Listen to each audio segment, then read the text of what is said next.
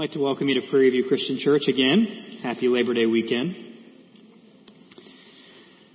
Several weeks ago, the news was dominated by the events in Charlottesville, Virginia. White supremacists marched through the city's streets, many wearing KKK garb, holding torches and weapons, and shouting insults about Jewish people and racial minorities. Counter protesters assembled as well, and the tension between the two groups culminated in violence. Many people were injured, and one counter protester was killed. Now, in the immediate aftermath of that event, lots of Christian churches and organizations and leaders issued public statements condemning the violence and condemning the white supremacist movement that started the whole chain of events. Prairie View did not issue any formal statement. We simply made some short comments about it that following Sunday and included it in our time of prayer. Now that wasn't because we didn't care about the events the day before. They were certainly newsworthy. It was mostly because we knew today's sermon topic was on the horizon. Way back near the end of 2016, I began working on my preaching calendar for 2017. And long before the events in Charlottesville, the topic of race was on the agenda for Sunday, September 3rd. Why? Because racism is sin. And the events in Charlottesville tell us that racism is not just some sin from the past. It is a sin that is alive and well in our day and age. Theologian Karl Barth once wrote that preachers should always have a Bible in one hand and a newspaper in the other. And his point was that we should be students not only of God's Word, but students of what's happening in the world in which we live. And racial division is a major topic in the news these days. And the Bible certainly has something to say about it. So here we are. But before we go any further, allow me to put a few things out on the table. Number one, if you haven't already noticed, I'm a white male. And on top of that, I'm a white male who's lived what many would call a charmed life. Compared to most people in this world, my life has been remarkably easy. So try as I might, I have little to no understanding of what it's like to be anything other than a white male. And because of that, some would argue that I am the last person to have any wisdom on this topic and shouldn't even dare speak about it. And to be honest, I can kind of see their point. However, I'm also the pastor of this church. And as we mentioned a few moments ago, I believe I have a responsibility to preach what the Bible says about the issues we encounter in this world. So here I am, getting ready to speak on a topic that I don't claim to be an expert about. I don't have all the answers to these incredibly complex problems. And if you feel that I'm an inadequate messenger to speak about this, well, you may be right. And I simply ask that you show me grace as I attempt to help us all better understand what Scripture might have to say. But then another thing to put out on the table is this. I will not be attempting to address the finer points of racial division in America. I'm unexperienced and incompetent in many of the areas that this conversation often shifts towards. I'm not an expert when it comes to immigration policy or systemic poverty or the criminal justice system or the education field or Confederate monuments. Sure, I might have some opinions on some of those things, but they are fallible and imperfect opinions. And I don't believe God has called me to preach those opinions from this pulpit. And then finally, one more thing to put out on the table is that while I don't know what it's like to be anything other than white, I haven't been totally sheltered from the sin of racism. And much of that comes from my background. I spent half of my life in Memphis, Tennessee, and nearly all of my family still lives there. I have parents and grandparents, aunts and uncles who grew up in ground zero of the civil rights movement in the 1960s. One member of my family was a Memphis police officer for decades. Several other members of my family went to the University of Mississippi, a hotbed of racial strife at the time. Some of my family went to Ole Miss around the same time as James Meredith, the first black man ever admitted to Ole Miss. He was only allowed in the school after Attorney General Robert F. Kennedy forced the university's hand. When I was a kid, it wasn't a true holiday gathering until someone in my family told a racist joke or made an inappropriate or insulting comment about someone of a different skin color. But of course, down in the Bible Belt, we were all Christians. All of us went to churches that taught Scripture. I don't think any of us would have ever considered ourselves even slightly racist. But none of us saw the problem with letting the occasional racist joke out every once in a while. After all, they're just jokes, right? They're just words. Now, I still believe that none of my family would ever intentionally hurt or mistreat someone just because they had a different skin color. But I have seen firsthand that my family has been guilty of the sin of simply looking down on them. And it wasn't until later in life that I started to look back and realize the sin that ran in my family. And I'm also aware of the fact that from an early age, I had the seeds of that acceptable sin planted in my own heart and my own mind. But part of what makes sin so dangerous is that it's sneaky. Not all sin is clear and obvious. Sometimes it can lurk in the shadows. And we can be really good at convincing ourselves that we're not guilty of that sin. We can be really good at justifying that sin. But part of the beauty of Scripture is that Scripture tells us who God is. And when we open Scripture and see God and all of His goodness and all of His holiness so clearly displayed, then our sin, even the sneaky sin, can be exposed. And when our sin is exposed, the Holy Spirit assists us in this hard process of confession and repentance and transformation. So again, this morning, we're going to let the light of God's Word shine on the sin of racism and see what Scripture has to say. Scripture can expose this sin where it needs to be exposed. And as a result, we can confess and repent where we need to confess and repent. And when we're done, I hope that we can move forward with a much more godly understanding, a much more gospel shaped understanding of our neighbors who look different than we do. And while racism may not be addressed as explicitly in Scripture as some other things, there is still plenty that the Bible has to tell us. So open your Bibles to Genesis chapter 1, starting in verse 26. Feel free to use the Bibles that we provide and take a Bible home with you if you don't own one. We're going to be jumping to several different passages this morning, so get ready to follow along. But before we read in Genesis 1, let's pray together as a church.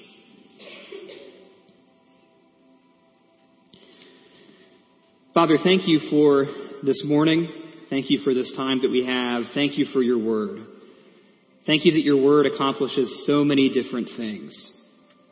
You have given us your word so that we can know more about who you are, so that we can know the truth about who we are, so that we can know the truth about our world, how it began and how it works, and how it will one day come to a restoration and reconciliation.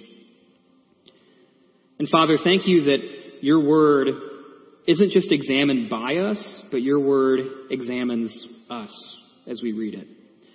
And your word helps us to see spots that we would be otherwise blind to. Your word helps us to see sins that we are sometimes willfully ignorant of. And so, Father, I pray that as we read your word, as your word shines its light on the sin of our own hearts and our own minds, and even simply existing in our world. I pray that we would also see the light of your Son, Jesus Christ.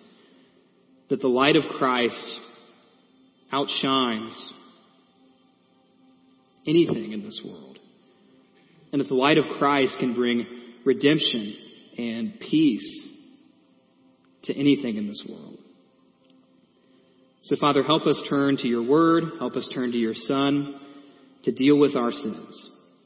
Thank you that you have not left us to our sins, that you have not left us hopeless, without deliverance, without a Lord. So, Father, be with us as we read this word this morning. We love you. We praise you. We ask this all in Christ's name. Amen.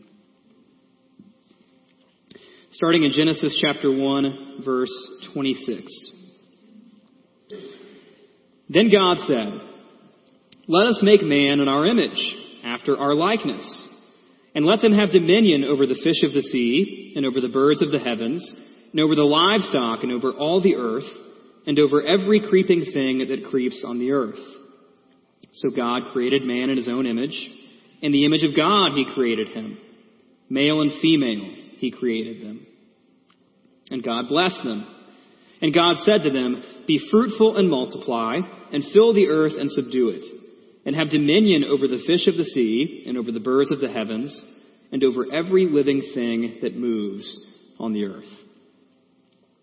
Genesis 1, 26 through 28 is one of those core scriptures that we should know by heart, because it is so foundational to understanding who God created humans to be. These verses tell us that we are created in God's image. Every single one of us. Now God created all kinds of things in the Genesis account. Birds and fish and livestock, water and land. But humans are the only ones said to be created in God's image. There is an inherent value, an inherent dignity in a human being that does not exist in anything else that God created. Now, some Christians are so familiar with this teaching, we've heard it so much that we think it goes without saying. But it doesn't. That's why this verse shaped one of our church's core values that all people are valuable in God's eyes. No matter what you look like, no matter what sin you're guilty of, no matter what you think about God, what you think about our world, whether you're young or old, rich or poor, male or female, able-bodied or disabled, if you are a human, you are of immense value in the eyes of God. And perhaps if the churches my family attended growing up spent more time in a passage like this, Genesis 1, 26 through 28, that all people are created in God's image, then maybe that sin of racism wouldn't have been quite so excusable in my family. In Genesis, there is a clear distinction between humans and animals, a difference in quality. There's a clear distinction between male and female, a difference in function. But there is no distinction between colors of skin.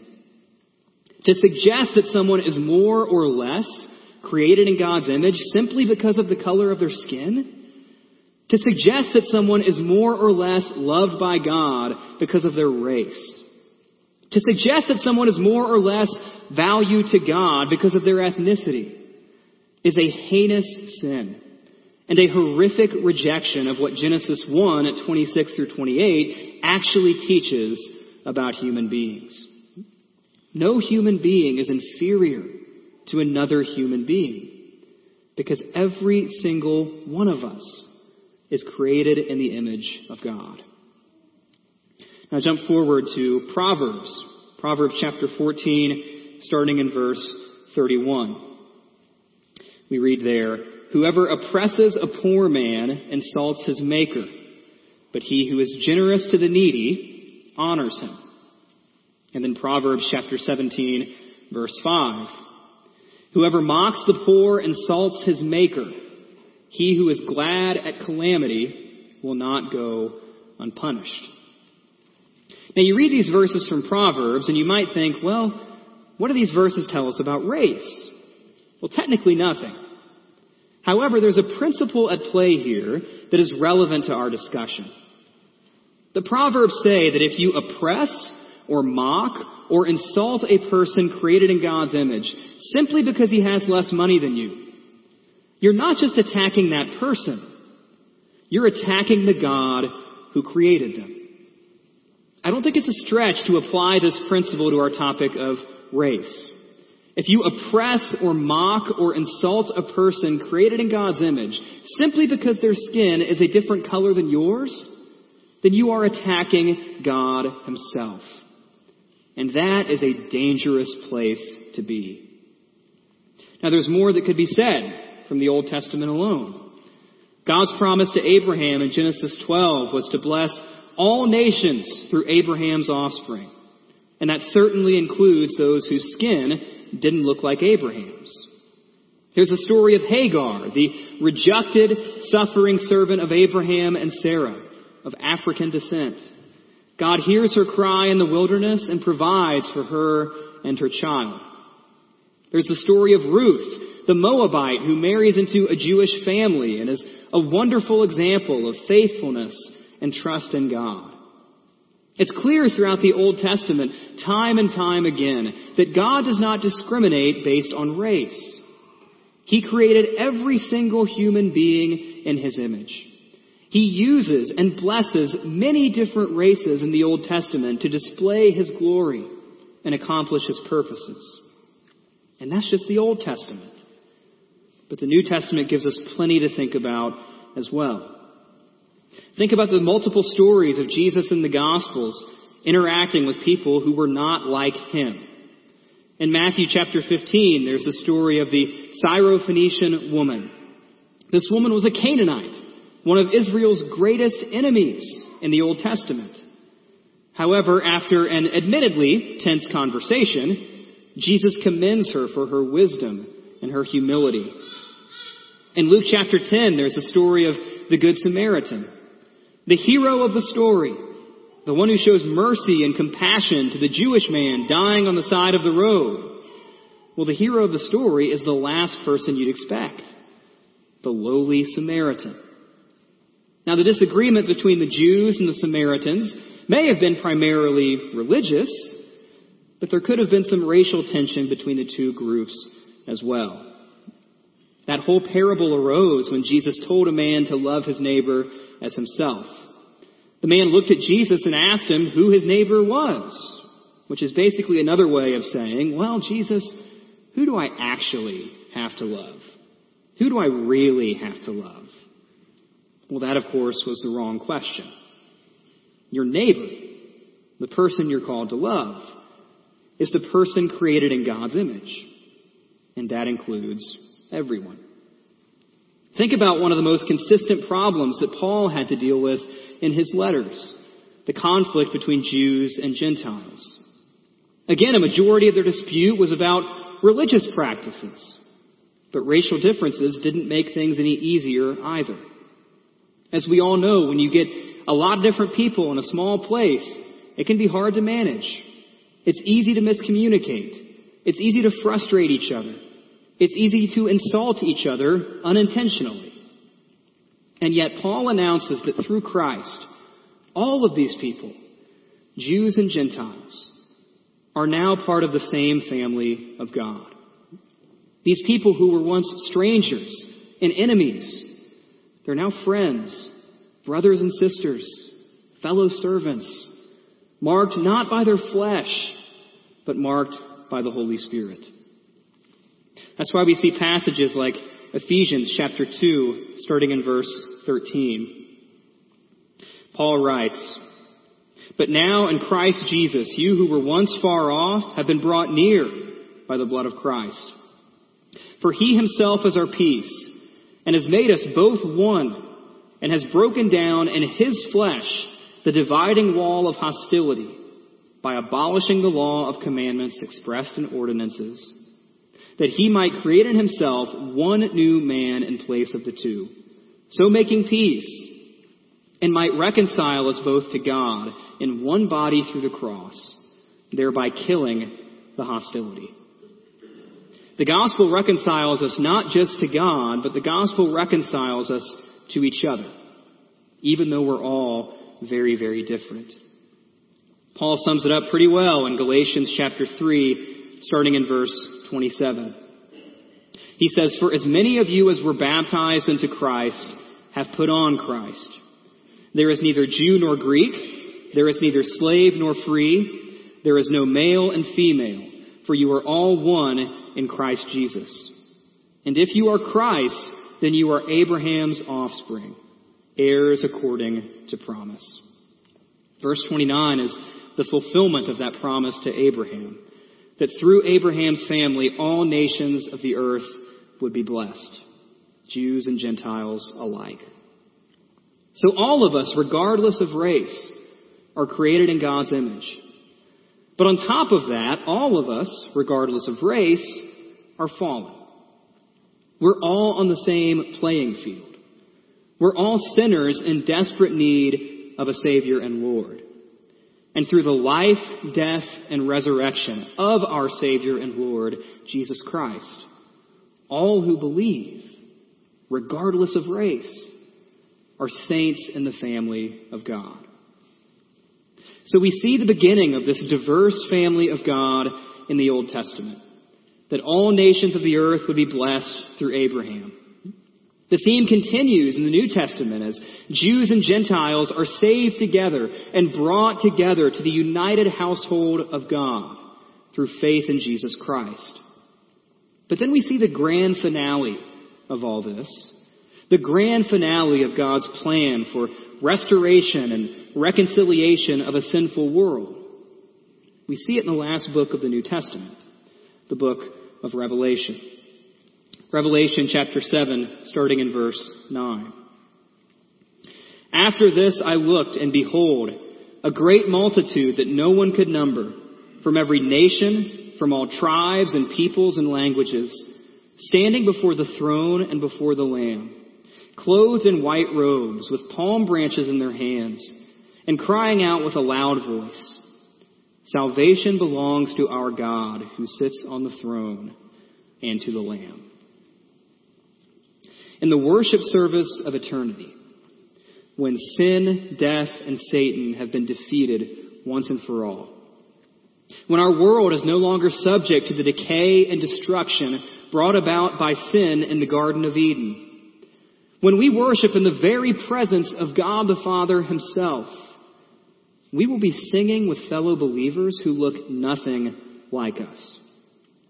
That person who looks just like you on earth, the same skin color, language, clothes, food, that person won't be worshiping with you in eternity if they reject Christ.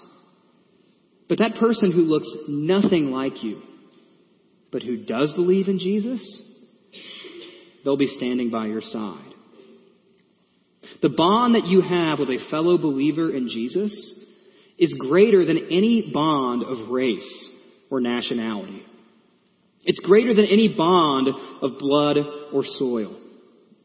In the big scheme of eternity, you have more in common with a fellow believer who looks nothing like you than a non-believer who looks exactly like you. So get used to being around believers in Jesus of different races, different nationalities. Get comfortable. Learn to love each other because they'll be your singing partners in eternity. Now I'm sure much more could be said about this topic from the pages of scripture and other people could say it better than me. But as we wrap up this sermon today, how do we put some of the things that we've discussed into practice? How do we actually become the kind of community that is united around the gospel in spite of very real racial differences? Well, one suggestion is that we would confess and repent where needed. If you step back and examine yourself and find that you've been guilty of this sin of racism, whether implicitly or explicitly, I challenge you to confess that sin to yourself, confess that sin to God, confess that sin to your fellow believers, and repent. In the past, churches and Christians were guilty of twisting scripture to justify the sin of slavery. Churches and Christians have sometimes taught that interracial marriage is somehow sinful, even though that is nowhere taught in the pages of the Bible. The reason I bring that up is to illustrate that historically, we Christians haven't always gotten this right. And in those cases, a healthy dose of confession and repentance would do us all a lot of good. So confess and repent where needed. Another suggestion is that we simply learn to listen to each other. I recently read a news story about an African American man who felt unwelcome in Fishers shortly after he moved here. And Eric Moeller, who worships here regularly and also serves as a Fisher City Councilor, met with the man to discuss his concerns. That's a great example of listening. Now, sitting down for a meal might not sound revolutionary, but laying down our defenses and our discomfort and our prejudices and simply hearing each other out could go a long way in bridging some of our divides. And another suggestion is that we would be willing to learn from each other.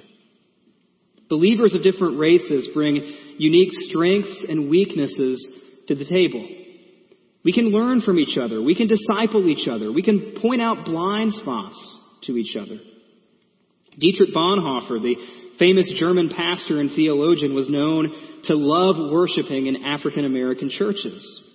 He said that their singing was unlike any singing he'd ever experienced in his church because those people actually knew what it meant to suffer and it gave their worship a different kind of power. The point is that all of us have unique contributions that we can make to the body of Christ. You know, we're not that far removed from some of the most horrific patterns of racism in our nation's history. In the big scheme of history, institutionalized segregation was not that long ago. The unconstitutional and unjust Japanese internment camps of World War II were not that long ago. Even slavery and the barbaric treatment of Native, Native Americans was not that long ago. And with crimes this large, you can't exactly blame people for not wanting to just write it off as water under the bridge. Striving for peace and justice and understanding and mutual respect, it's not going to be quite that easy. And on top of that, many of the crimes of racism continue, even if they're just a little bit less obvious. But you can't get around the fact that several weeks ago, Jewish people were scared to leave their synagogue in an American city of Charlottesville. As recently as the 1990s, David Duke, a former grand wizard of the KKK, almost became governor of a United State. Believe it or not, the sin of racism is still alive and is still kicking. But if we believers today don't want to commit the same sins of those believers before us, the ones who sometimes justified or turned a blind eye to or were simply willfully ignorant of the sin of racism, if we don't want to be like that, it will take a lot of work. It will take a willingness to openly and honestly confront sin in our own lives, our own hearts, our own minds, our own churches, our own families, and confess and repent when needed. It'll take a willingness to listen to those who look different than we do and actually believe that they can teach us something. And it will take a constant reminder of the gospel and of the God who saved us through a Middle Eastern Jewish man 2,000 years ago. But if we're willing to do all of these hard things, I think we can start to look a little bit more like what Paul talked about in Ephesians. Our church can look a little bit more like a place where the gospel of Christ has visibly broken down the dividing wall of hostility between believers of different races. Our church can look a little bit more like a place where different people are truly being transformed into one new man. One united family of God under the lordship of Christ. You look at the big problems of our world today, and to be honest, I don't know how much we can change the societal problems that we face. But we can change our own situations. We can intentionally work to change our own church. We can submit ourselves to the authority of Scripture and the Lordship of Christ on this incredibly difficult topic. It starts with us. As we close, I recently read a quote from Justin Martyr. Justin Martyr lived roughly 100 years after Jesus, so a very long time ago. But Justin Martyr wrote that there were four primary obstacles to Christian discipleship within the church. And the four he identified were these. Number one, sexual immorality. Number two, magic. Number three, wealth. And number four, ethnic hatred. It's amazing to think that those words were written 1900 years ago. because they sound pretty relevant to our day and age. Those same obstacles still exist when it comes to Christian discipleship. Those are sins that we still have to confront and we still have to wrestle with in our lives today. So I pray that we would do that. And as we close in prayer, I pray that we would start to look just a little bit more like the church Paul talked about in Ephesians, where that dividing wall has been broken. I pray that we would start to look just a little bit more like that worship service of Revelation 7, where people from different tribes and colors and languages and cultures are coming together and worshiping with one heart and one mind and one voice. Our Lord and Savior Jesus Christ, who brings us all together and is transforming us into one new man. So let's pray for that together as we end this morning.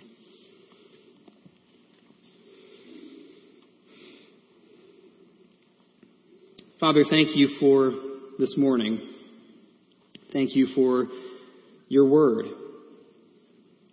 Father, we gather here, a hundred something people. Some of us know each other well, some of us don't, some of us are new, some of us have been around for a long time. But anytime you have this many people together, there are bound to be differences and disagreements and things that we don't see eye to eye on. And those differences can be very real. They're not all differences that can just be wiped away and just pretend don't exist. But Father, I pray that we would learn to love each other. I pray that when we look at people who are not believers, who are different than us, that we would remember that they are created in God's image.